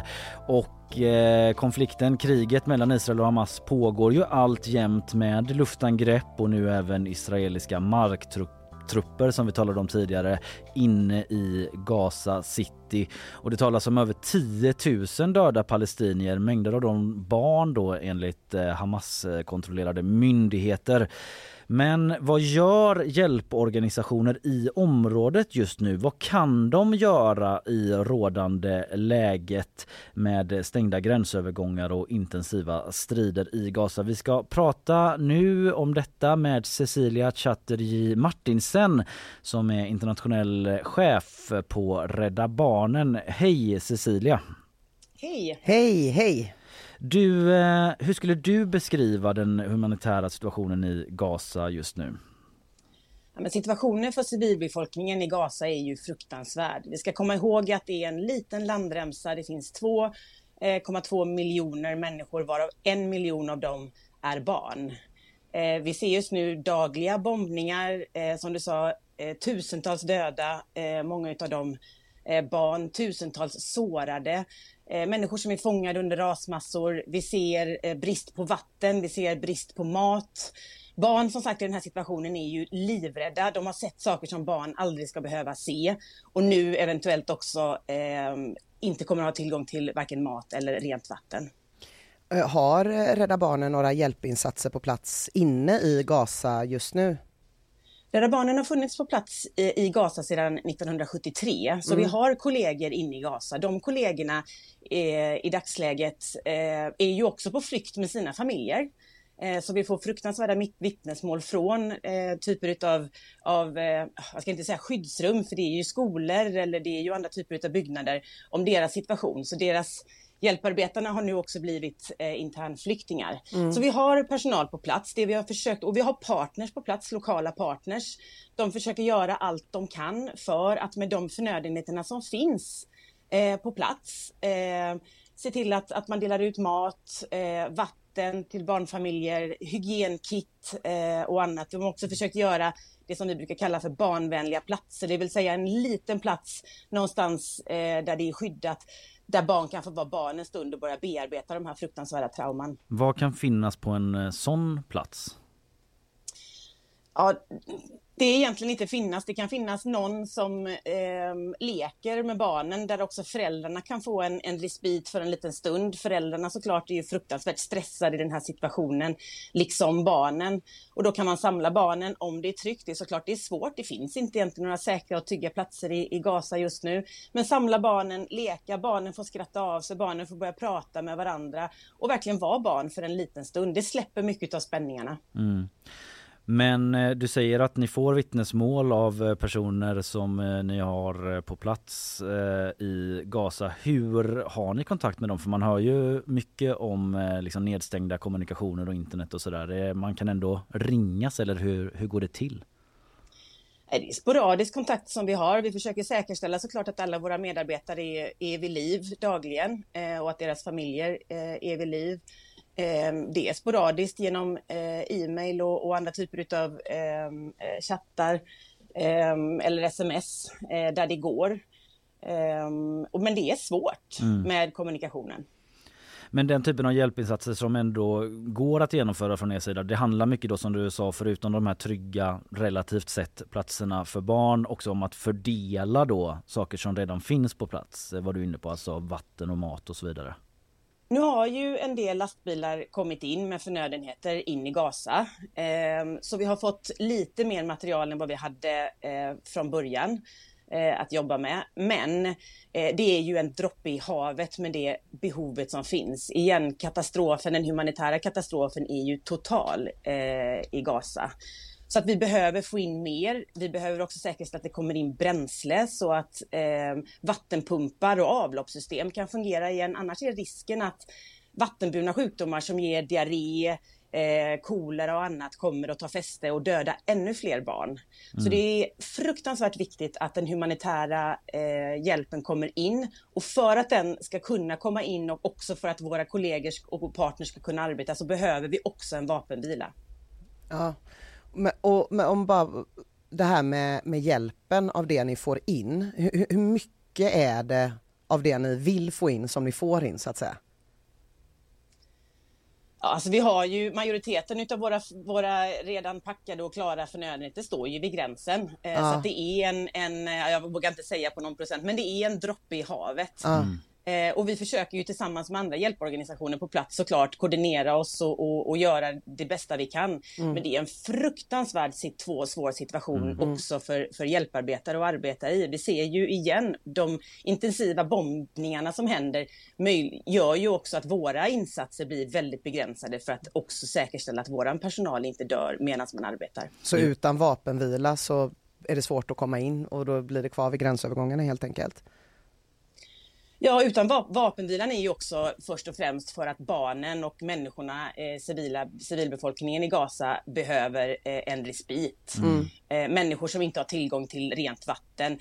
Vi har få rapporter om att människor redan dricker smutsigt vatten, att man inte har mat tillräckligt för dagen så att vi kommer att se en svältkatastrof om inte detta mm. Eh, ändras snart. Vi ser kvinnor som gör kejsarsnitt på sjukhus utan bedövning för att medicinen inte finns. Vi ser sjukhus som försöker operera utan el, utan bränsle till sina generatorer som de har. Det här är en fruktansvärd situation för civilbefolkningen mm. i Gaza.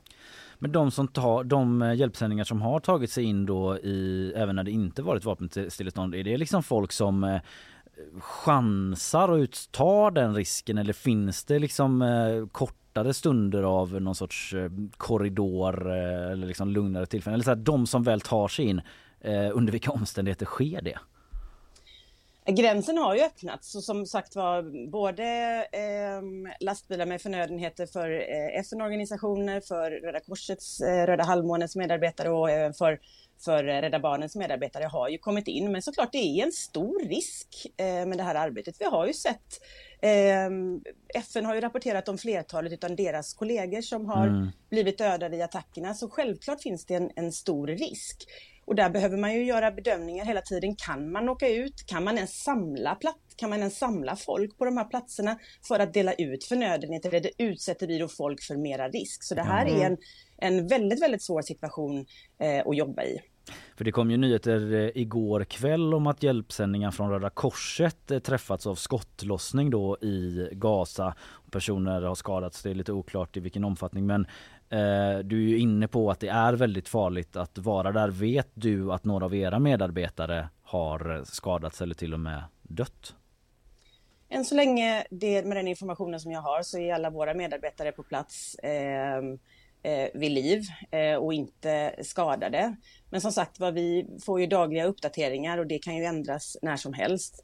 Vi får däremot fruktansvärda vittnesmål eh, från kollegor som berättar att de sitter på eh, hårda, kalla golv med sina barn. Eh, de är tvungna att ge dem smutsigt vatten att dricka för det finns inget annat vatten att, att tillgå. Barn som inte vågar stänga ögonen och sova på, på natten för att de inte vet om de ska vakna upp levande morgonen efter. Eh, och om, om man eh, skänker pengar till ert arbete i Gaza nu, vad går de pengarna till? De insatser som vi gör nu som, som handlar ju om eh, det som är det absolut allra största bristen på, det som är det mest basala. Det är ju rent vatten, mat, hygienkit, eh, kläder, filtar, allt det här basala. Försöka säkerställa att det finns ett tryggt tak över huvudet till barn och deras familjer. Mm. Eh, och sen kommer vi också eh, försöka se till att de här barnvänliga platserna, för det som vi inte får, får glömma bort eh, efter det här mest basala för att överleva är att de här traumorna som barnen bär på behöver de få hjälp att bearbeta. De kommer att, vi ser ju redan i, i Gaza eh, att barn lever, har levt under flera år eh, och kanske hela sin barndom under extrem stress. Mm. Vi ser redan stora självskadebeteenden, vi ser mardrömmar, eh, mardrömmar vi ser självmordstankar med de här nya våldsamheterna så kommer de här traumorna att ha eskalerat ytterligare. Så vi behöver se till att vi får till de här barnvänliga platserna, att det finns möjlighet för barn att börja ventilera, att börja eh, bearbeta sina trauman också. Så det är det som, som våra insatser mm. kommer att handla om nu i början.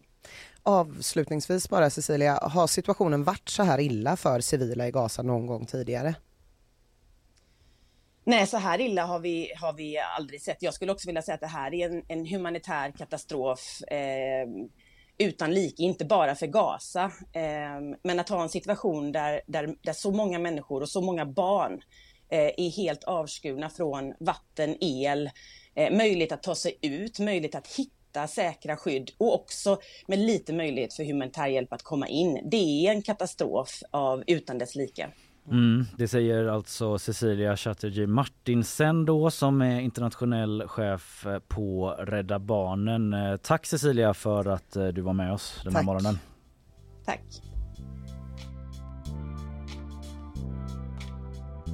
Ja Ina, Ja. från det ena till det andra som sagt. eh, Det är ju eh, så det brukar vara här i nyhetsshowen. Jag tänkte vi eh, ska, eh, jag ska prata lite om eh, ja men en eh, hjärtvärmande historia kanske Mm. man kan säga, i alla fall något som väckte mitt intresse. Det är nämligen så att en eh, forskare begärde upp en låda med massa gamla brev Ja. här alldeles nyligen, en fransk forskare. Och då visade det sig att i den lådan så låg det brev då som inte har öppnats sedan 1750-talet. Och det är kärleksbrev Åh! till franska sjömän. Nej men fy fan vad mysigt! Kan du tänka dig Nej. vad som står i dem? Ja, jag tror det är så uh, snuskigt. Men gud vad roligt! Mm, ja men det är mysigt alltså. Det är då franska sjömän som för 260 år sedan, eh, eh, uh, 1758 8 kring där då var ute och seglade så blev de eh, tillfångatagna av eh, britter Aha. Eh, för det här var liksom under eh, krig då, mm. eh, sjuårskriget. Mm. Som du säkert känner till Yeold. mycket väl. Mm. Yield Seven Year War. Eh, på 1700-talet där. Och så hamnade de i finkan och så skickades massa brev dit då. Och de har funnits på The National Archives då Ja. i Storbritannien och då var det en forskare som heter Renaud Morieux som är professor eh, i europeisk historia vid eh, Cambridge universitetet och han bad en arkivarie där då eh, att eh, kan inte du eh, hämta upp eh, den här lådan då så får vi kolla du check på och det. kollar? Ja, Ja. är du check och kollar till det. Så, eh, och då visade det sig att de var helt oöppnade då och han har läst de här breven för första gången. Och som du sa, det är lite så, Ja. eh, lite hot and Ja. steamy ändå. Alltså jag, jag, vet, jag vet inte jättemycket om tjejer som brukar gilla sjömän. Men det jag vet är att det är ganska snuskiga tjejer som gillar sjömän. Men du har ju varit ute på vägarna en del Ina, du kanske vet en del om liksom längtan och trängtan och trålad, jag vet inte. kan du har ju kan vara så. förhållande och sådär och är on the road och så. Och då visade det sig att eh, ja, det var ju inte så annorlunda förr när det kommer till Nej. eh, kärleken. Nej, Men det är inte sådär liksom, det är inte så jävla dirty. nej okej, det kan jag på leva det med. sättet nej. att någon har liksom ritat av en eh, Nej, Sig själv. Nej. och skickat så. Eh, men saker som står. Eh, eh, en eh, hustru då, Anne Le Cerf, skriver till sin man Jean Topson I cannot wait to possess you.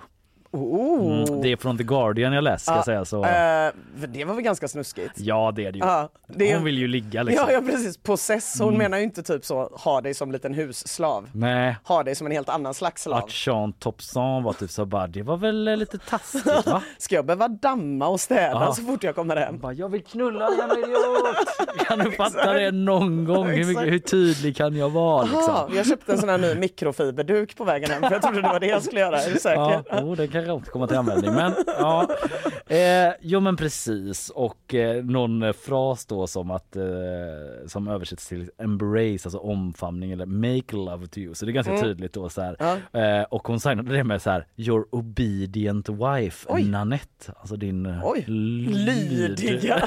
lydiga fru. Kinky. Slamp-Anette. Ye old slut-Anette. Nanette faktiskt eh, som tydligen jo, är inte för att vara sån, men det är ett slampnamn.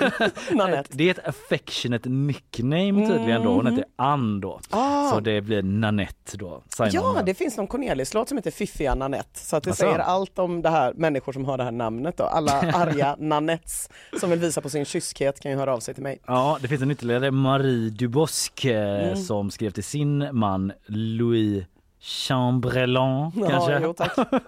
Förste löjtnant på det här Mm. eh, fartyget då som blev captured av brittiska flottan. I could spend the night writing you. I am yours forever.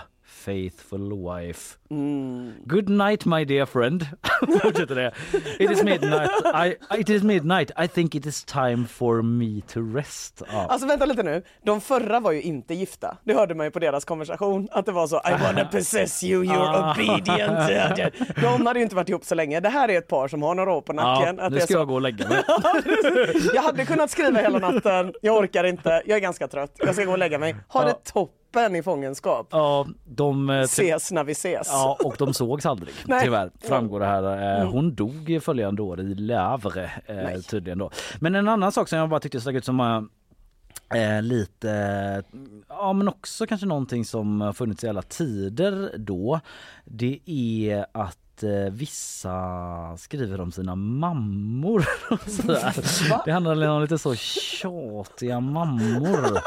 Eh, och eh, det var en mamma då till en ung sjöman, Nicola Kensell, som skrev till honom och klagade på att han eh, skickade brev till sin fästmö mer än till henne. Åh, det där, jävlar vilken röten morsa.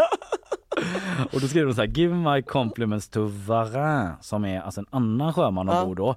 Eh, skrev hon då för eh, han är den, eh, it is only his wife who gives me your news. Åh, Så det var en riktig sån, En eh, riktig mammaskamning. Mm, är det något mammor kompis kan? Då. Det är bara han som vill berätta vad du har för dig i livet. Jag får aldrig reda på någonting av dig då. Mammaskamning. Ja, och en annan eh, eh, fästmö då, Marianne, som ber eh, sin fästman att liksom, kan inte du skriva till din mamma?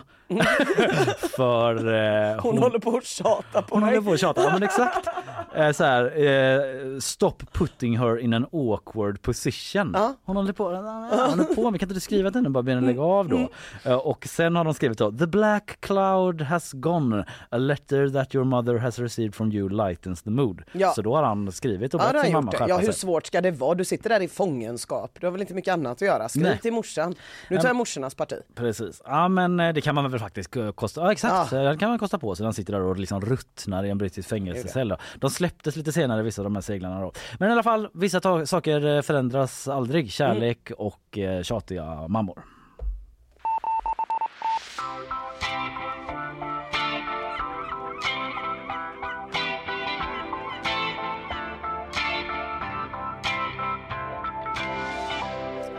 Nu Kalle, Ja. nu är det slutsnapsat på de danska julborden. Kan inte Danmark bara få vara Danmark? Vad är det som pågår? inte alla danska julbord vill jag säga, så att du behöver inte vara för orolig för danskarna. Men danska TV2, de kommer köra julbord utan snaps i år. Och alla Kan ska inte gå danska hem... journalister få vara danska journalister? Alla ska gå hem vid midnatt. Jaha. Nej men det här Vad är ju... är det för fest? Vad är det som kan ha lett Är till det den här? digital också eller vad är det frågan om? Svinroligt. Ska ni bjuda in talibanerna när ni ändå ska paja hela jävla festen Om man eller? ändå inte får dricka.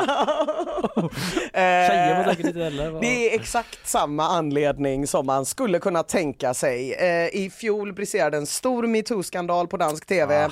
som gjorde att ett stort danskt nyhetsankare Jens Gadbo fick sparken med besked. Kanske det är rimligt i alla fall det här kanske då. är det. Det är väl någon på HR som har tänkt vi pallar inte en jävla skandal till. Så ni får dricka hur mycket öl och vin ni vill danskar, men Mm. ni får ingen snaps. Så det är hem vid midnatt som gäller på TV2s julbord. I alla fall de som sker vid- i TV2s egna lokaler. Ja. Alltså annars kanske det kan vara lite annorlunda. Och liksom, Det är inget sånt nu drar vi vidare förbud. nej det finns ju inget sånt och Nej. danskarna låter sig ju inte köras med hur som helst. De är ju inga jävla svenska va. Huvudskyddsombudet, vad tror du att ett huvudskyddsombud hade haft att säga i den här frågan om det var ett huvudskyddsombud från SVT? Eh, vi för en dialog med ledningen om detta och eh, har kommit överens om att, eh, jag vet inte, Mm. de hade kanske väl liksom ändå köpt det då. Jag tror det. Eh, huvudskyddsombudet på TV2 säger att reglerna är nedlåtande. Ja, alltså att, att, så att det är en De person... pissar på oss. Så det blir då. Eh, och dessutom så visade det sig att julborden i Köpenhamn och Odense, de är redan planerade, de ska inte ske i TV2s lokaler överhuvudtaget Jaha. utan på krogen och den danska krogar stänger inte tolv De har och liksom där finns funnit det, en lösning. där finns det sprit. Ja. Det känns som att eventuellt fler TV2-redaktioner kommer hoppa på Mm. när de får höra att Odense och Köpenhamn har hittat ett loophole. Så kanske de inte vill sitta i egna lokaler och dricka vin. Det är inte helt vattentätt på det. Man blir väl Alltså mig veteligen nog för att jag inte går ut lika mycket Mm. längre men man blir väl fortfarande full av vin va? Ja man blir ju jättefull av vin. Jag Ja. träffade en polack i Warszawa en gång som hade en gravid fru som eh, var underbar. Båda var jättetrevliga. Han visade mig runt hela stan. Han sa att han hade slutat dricka nu när hans fru var gravid. Visade sig att det han menade var bara att han hade slutat dricka sprit. Ja, och han okej. blev jättefull på Ja, vin. ja, så att det går. Det är man fullt. Jag möjligt. helt säker. Det är oklart då hur det kommer eh, arta sig på de här festerna då. på Ja TV2. men precis. Jag hoppas att vi kommer få uppdateringar via sociala medier på något sätt.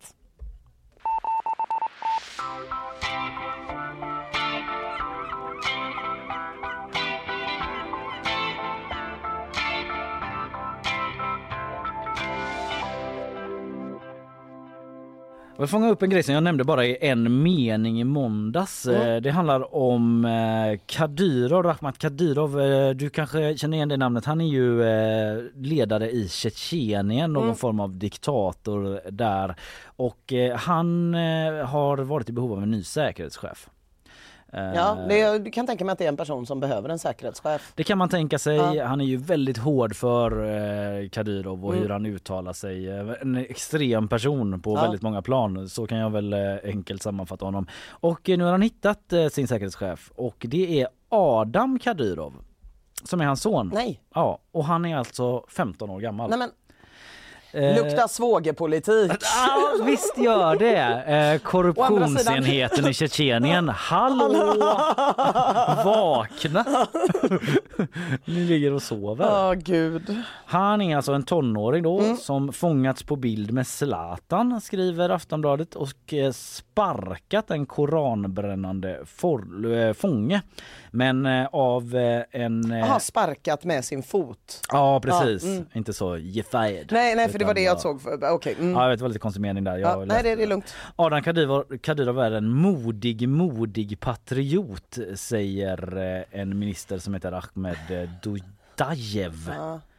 Eh, I någon Känner han verkligen att han kan prata helt fritt? Ah, jag vet inte, jag Känner. Dajev att han är fri att säga vad han vill? Det är ju inte Aftonbladet som har pratat med honom heller, Nej, nej, det hade varit sjukt. Eh, Och ställt den frågan så här. Hur fri är du att liksom typ kritisera det här valet? Om det skulle, jag säger inte att du gör det, men om du skulle ha invändningar mot en 15-åring blir säkerhetsansvarig. Hade du kunnat säga det då? Hade du kunnat säga det då? Ja och eh, alltså jag vet inte, man pratar ju en del om här i Sverige om att liksom tonåringar inte har det utvecklade konsekvenstänket i alla fall. Mm. Eh, och att då sättas i eh, att basa över livvaktsskyddet då. eh, och säker, som säkerhetschef eh, presidentens personliga. Ja, jag vet inte. Det känns också som att en säkerhetschefs viktigaste uppgift, eh, källa eh, West Wing, Mm. är att säga till presidenten nu måste du lyssna på mig. Och Ja, presidenten. Mm. är så här, jag vill ut och möta folket, jag vill ut och göra det här. Men ett säkerhetschef är bara så, vet du vad? Nu bestämmer jag. Ja. In i bunkern. Men det, jag måste vara med mitt folk. Ja. Du ska vara i säkerhet. Ska 15-åringen säga det till sin farsa? Du kan titta på den här bilden. Ja, jag tycker inte det känns så alltså, det gör det inte. Fast vad vet jag, är jag fördomsfull? Är det där en 15-åring som kan ryta åt sin farsa? Lyssnar du på mig? Mm, han ser ju lite, han, att han har lite klös i. Han har, han har liksom en kamouflagedräkt på sig. där han Mm, det är väl också bara det som gör att det ser ut som att han har Ja, han har klös kepsen bak och fram också. Ja, han ser det är ändå han ser lite ut som en- attitude. Han ser ut som en helt vanlig kille som gillar att spela tv-spel och är Ja. ganska snäll. Ja verkligen, det är ganska tragiskt eh, när man ser det. Vi kan Ja. lägga ut den där bilden på Instagram sen. Den är från eh, hans eget Instagramkonto tror jag. Ja jag vet inte, från ett Instagramkonto i alla fall. Ja och eh, mm, så är det i alla fall. Han Mm. ansvarar. Och den här bilden med Zlatan som han var med på det är ju i samband med en sån MMA-match i Abu Dhabi. Eh, Bara för att kontextualisera det. Den här UFC-stjärnan Kamsat Chimaev Mm. som det har varit en del snack om då. Då är han med på den här bilden eh, där han hänger. Eh, så eh, ja, han keeps it in the family. Mm. Det får man säga.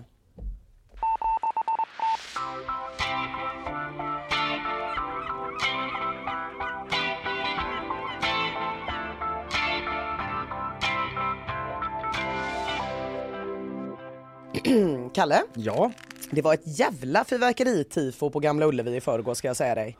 ja, du var där eller? Jag var där, Ja. mm, jag var där. Jag har Eh, sett eh, bilder bara. Ja, det Eller var också video. det absolut enda som glimrade från Blåvitt håll den kvällen. Fy fan vilken röten match det var. Det var, ja det var så vidrigt. Ja, jag hörde att andra halvlek var något Nej men det var, sämsta. det var liksom, ja, det var så Var fruktansvärt. båda dåliga eller var det främst Blåvitt? Eh, nej nej nej, alltså Blåvitt var ju helt klart sämre. Mm. Eh, och det, det, det som var väldigt frustrerande var ju då när man leder med 1-0 och försöker försvara det och inte lyckas trots Mm. Att, det, är- trots att man inte skapar någonting offensivt. Det var jättefrustrerande. Men det vet man ju inte när man står där och snart skiner Poseidon drar igång och det är så jävla allt är möjligt känner Ja, man. ja, med snabb kontext att Blåvitt behövde vinna för att klara allsvensk kontrakt då. Eh, ja, hade de vunnit så hade det Ja, då hade de Precis, då hade det känts väldigt, väldigt bra. Ja, och nu är Eh, det fortfarande verkligen Nu är det eh, upp till, osäkert liksom. nu är det upp till grabbarna Ja. i Blåvitt i var- på Varberg. Det, känns, det, det, det blir ju kval och så också. Jag målar inte fan på väggen Mm. Nej, de kan lösa det här. De kan eh, lösa det det är här. långt ifrån klart. Det är långt ifrån klart och det är klart att man har några sådana klassiskt legendariska AIK-matcher. Man, eh, eh, när AIK vann guld 2009, det var ju sist det var det läget vi har i Allsvenskan nu, Mm. att det faktiskt avgjordes mellan, om, om vi går upp i guldstriden i Allsvenskan, Just att det avgörs mellan två lag som möter varandra i sista omgången. Just så var det ju 2009 när AIK tog guldet på Gamla Ullevi och man hade den känslan i kroppen innan. Det var jobbigt, det var jobbigt i alla fall. Under Snart skiner Poseidon då brändes det av en massa fyrverkerier från Blåvitts klack, Ja. övre och nedre. Eh, Och innan den här matchen så var det ju ändå det här inga väskor, alla väskor kommer genomsökas Mm. som man gick ut med. Sen så sa man i och för sig att man hade fått tillstånd för vissa väskor Mm. men man sa också att så här, ha helst inte med några Nej. även mindre väskor för de kommer genomsökas så otroligt noga.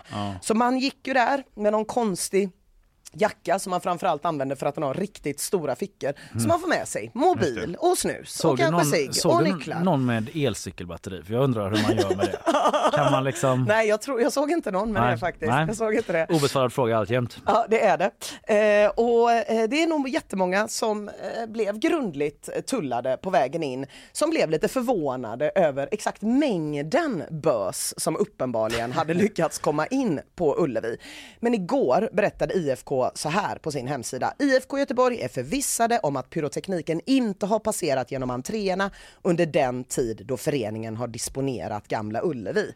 Det vill säga, fyrverkerierna var gömda på Ullevi sen innan, Ja, verkar ju vara det. det man antyder Du då. kan lägga upp en liten video på det här kanske så här. Här råder väskförbud och så bara Ja, ja, ja men absolut. Det, det, det, Ja, kän, mm. det känns hyfsat rimligt. Jag kan säga för oss som stod väldigt nära eller precis bland fyrverkerierna så kände man redan när de brände av att de här är inte insmugglade nu. Så Nej. kan det ju inte riktigt vara. Men skitsamma. IFK poängterar också att föreningen fördömer användandet av illegal pyroteknik, bla bla bla, sådär som det brukar låta. Det lär ju inte bli stopp för pyroteknik på allsvenska läktare med sådana uttalanden. Och just den här säsongen, Kalle, så är det inte direkt så jävla mycket annat som har lyst eller blixtrat eller dundrat från Blåvitts håll än just publiken. Eh, och jag vill bara säga det för att liksom trösta mig själv och alla andra som håller på Blåvitt. Jag var inne på Twitter och läste vad Feldgrau skrev där som har eh, bloggat om Blåvitt i många år, eh, poddar om Blåvitt och eh, är eh, en Ja men pålitlig i sådana här sammanhang. Han berättade om publiksnittet i en tweet för i år som är 16 190 personer. Är det snittet på Ullevi? Det är publiksnittet på Ullevi. Det måste ju nästan vara någon sorts rekord typ. Ja, IFK skriver han då, har inte haft ett så här högt snitt sedan 1978. Nej. Inte under 80-talet, inte under Nej, just 90-talet. det, då man var som bäst. När man var som bäst, inte 2007 när IFK tog guld, inte 2009 när guldet var så jävla nära och som vi pratade Mm, om innan avgjordes mot AIK hemma, inte 2015 när guldet också var så jävla nära. Så det har ju varit en publiksäsong utan dess jävla Hur like. fan har de fått ihop det så bra? Jag vet Nej. faktiskt inte, men, men jag tror att det kommer När vara det gått så jävla dåligt menar när det har gått så jävla dåligt. Det har varit så, ja precis, det, det har ju verkligen gjort det. Det har varit fruktansvärda matcher att se på väldigt många sätt. Besvikelsen har varit total. Och vi får väl se då. Varberg på söndag. Vad händer? Ingen vet. Men Nej. Det kommer vara mycket folk på plats i alla fall, så mycket vet Det jag. kommer det vara. Mm. Det blev ju en del rubriker eh, kan man ju nämna angående de här fyrverkerierna. Det kanske Just var det. uppe här igår eh, i nyhetssvepet lite grann Mm. men att eh, man fick ju utrymma inneplan delvis där då för det stod massa barn på Ja, plan som var typ maskotar. Ja, som gick och... in samtidigt. Ja. Ja. jag har läst två eh, olika texter i eh, GP. Mm. Johan Lindqvist verkade tycka att det var ganska festligt med fyrverkerierna medan Robert Laul, inte helt förvånande, tyckte att det var fruktansvärt. Ja, nej men precis.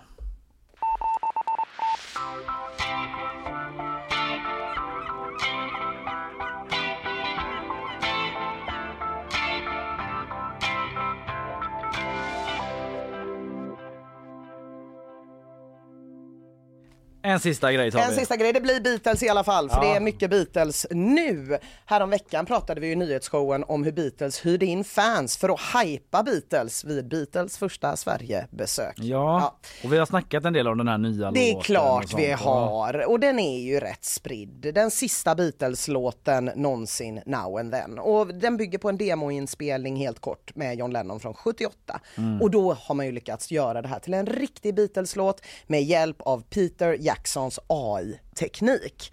Eh, och, och, och jag tänkte på en grej apropå det här. Fan Mm. vad segt att reda ut vem som har rättigheterna till den här låten. Ja, eller hur? För det har väl varit en del turer med Beatles. sen innan. Ja. Precis. Är det liksom Yoko Ono? Är det Paul McCartney?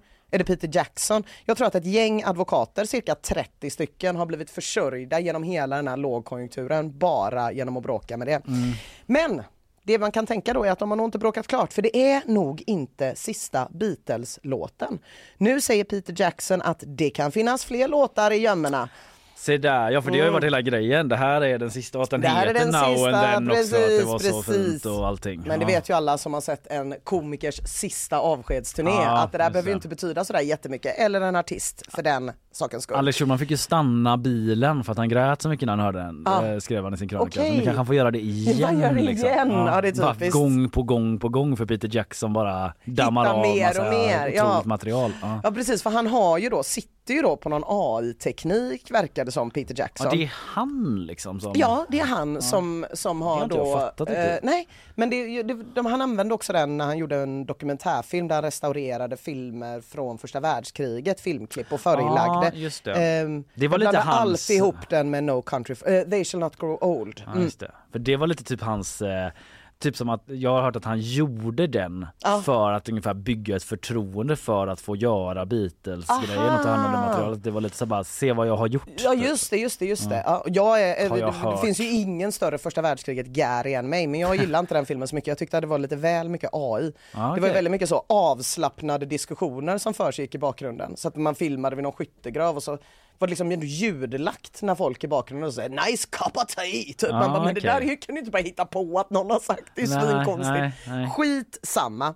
Han har gjort dokumentären Get Back och i det materialet säger Peter Jackson, där finns det massor när Beatles liksom riffar lite och Mm. det blir inget riktigt och det där. Allt det där kan bli nya låtar och det tycker jag fan är taskigt att ens dåliga idéer inte får dö. Ja. Tänk dig i framtiden Kalle, att någon hittar liksom gamla nyhetsshowen manus som du valde att avbryta. Du började skriva typ, ah, men jag har en ganska skön spaning här om den här nyheten och sen inser du halvvägs in när du har jobbat med den att den här nyheten är helt fruktansvärd Mm. och det passar inte att ha en skön spaning om det här jättehemska som pågår. Så du steker den, du lägger den i papperskorgen, skit i det, du går vidare, du hittar något om spioner, du blir glad. Ja.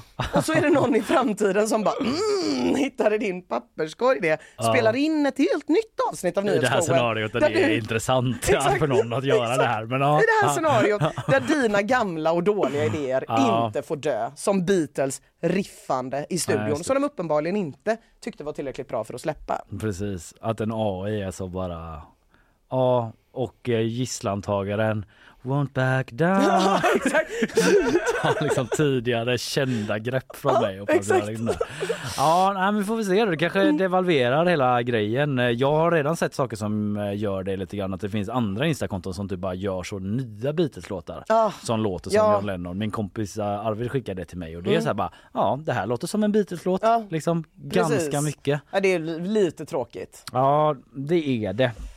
Och vem vet vad framtiden håller med såna liksom AI, deepfake-låtar och allt möjligt. Ingen vet. Man kan bara starta ett band som gör AI-grejer. Ja, Alltså liksom framtidens eh, kraftverk typ. Alltså Ja. lite så tech i band på något sätt. absolut. Ja, Om du inte gör det så ses vi nästa vecka Kalle, du och Ja, jag. Men Du är säkert tillbaka imorgon redan. på turné Turné på någon sån tysk festival. And I won't back down.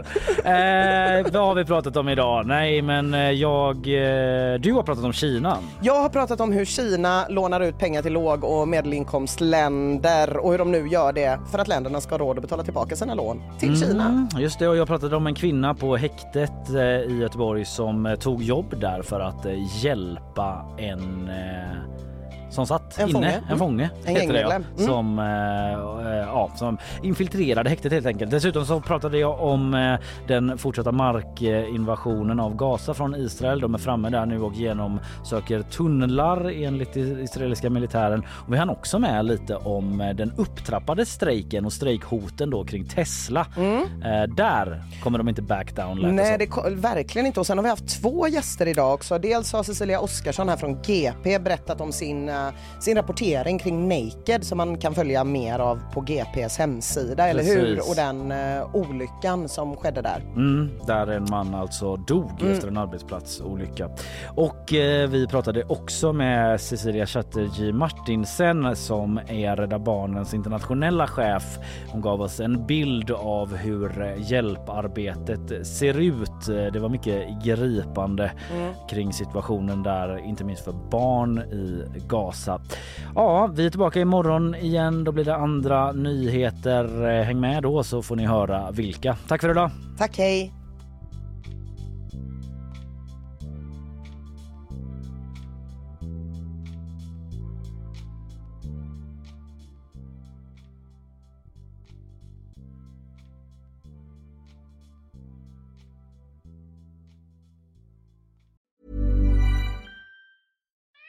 We love our pets, but when the floor is covered in fur, that's harder to love. Eufy X10 Pro Omni Robot Vacuum has powerful 8000 PA suction to make hair vanish from floors in just one pass. Plus, the roller brush has automatic detangling for easy hands-free maintenance. Want to know more? Go to eufy.com. That's EUFY.com and discover X10 Pro Omni, the best in class all-in-one robot vacuum for only $799.